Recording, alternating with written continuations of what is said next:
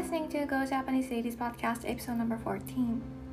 このポッドキャストでは私タカ子が全ての女性に少しでも自信を与えることができるように日常や今までの経験から学んだことをお話しします。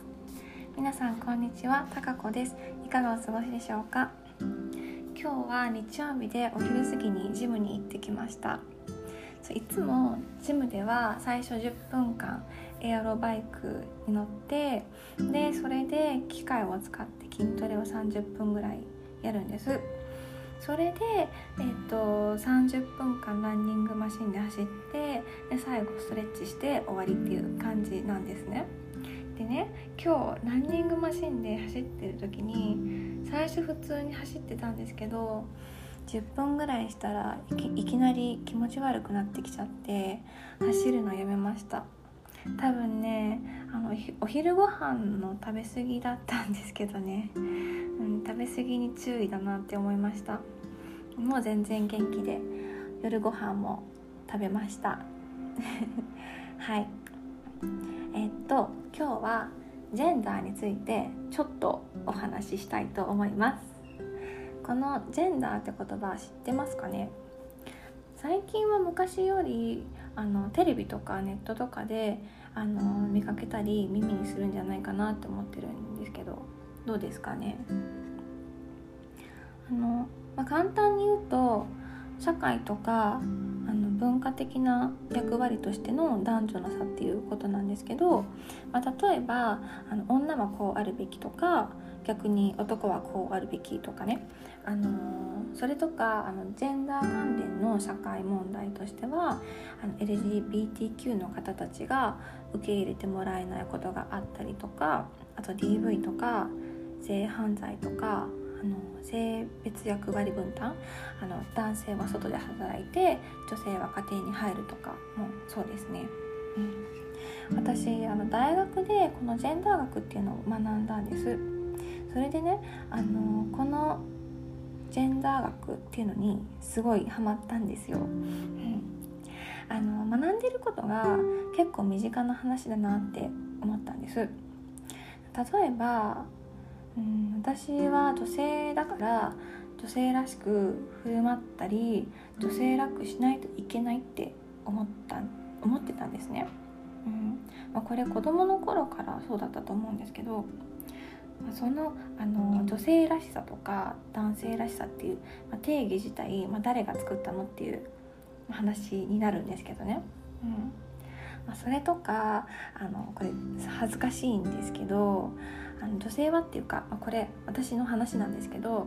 男性にあの女性として自分をあの選んでもらうことで価値があるみたいな風に思ってたんです。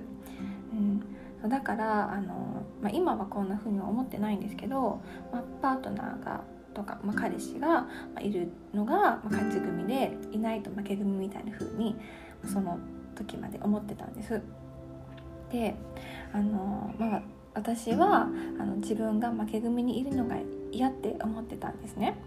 そうだからねあのそれであのそうちょっといろいろ良くなかった時期とかもあったんですよ。うんあの良くない恋愛をしたりとかね。うん、そうまあそれとかあと日本だとまだまだ男女差別ってあるなって私は感じてるんです、うん、会社にいても感じますしね。私の会社っていうかこういう会社は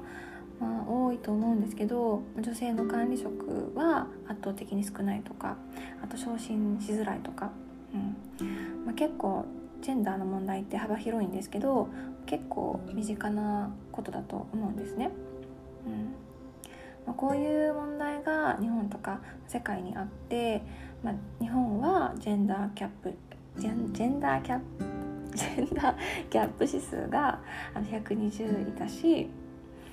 女性にあのしわ寄せが行きやすかったり女性は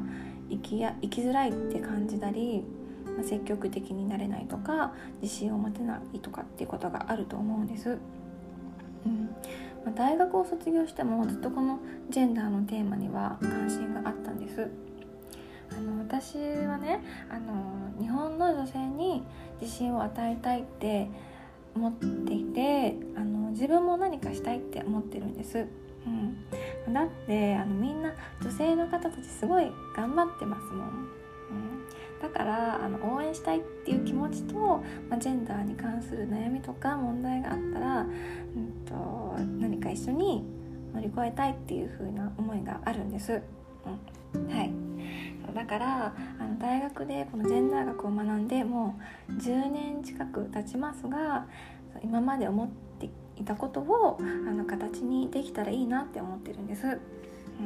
そう。またあのこれからもポッドキャストでジェンダーの話とかさせてもらいますのでよかったら聞いてください。はい。Thank you so much for listening. Bye!